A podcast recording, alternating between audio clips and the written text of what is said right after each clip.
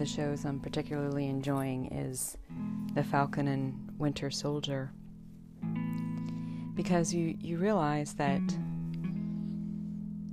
in reality, no hero is 100% good, and no villain is 100% bad.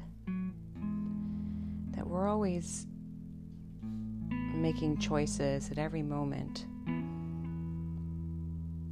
that brings about the good in the world or brings about hell. And C.S. Lewis actually said that, I don't remember the specific quote, but he said that we're always one choice between being a sinner and a saint. And it's just interesting because we expect so much from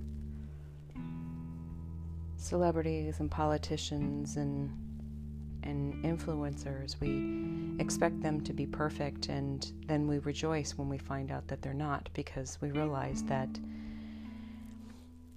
they are human just like us, and they don't have a perfect past, and neither do we. So it's interesting that we want to cancel people who have made bad choices in the past, even if their choices right now are good ones.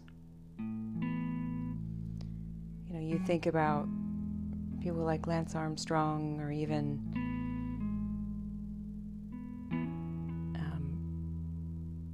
some certain politicians today and some actors. They're always making choices, even at this moment. And some of them are good or some of them are bad. But sometimes we, in condemning the bad choice, we forget all the good choices that they've made. So it's almost like we're playing this very judgmental God. And how interesting that people who really don't adhere to God certainly like to play God when it comes to canceling people and not recognizing their subtle humanity. And it's just interesting that we want to call out people for their imperfections,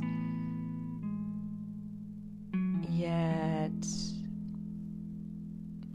we don't acknowledge the imperfections in ourselves and don't admit them. So perhaps we need to have a little bit more compassion towards people and the mistakes that they made, and ask, first of all, do they admit they made a mistake? And second of all, have they turned away from that mistake? Have they changed as a result of this mistake?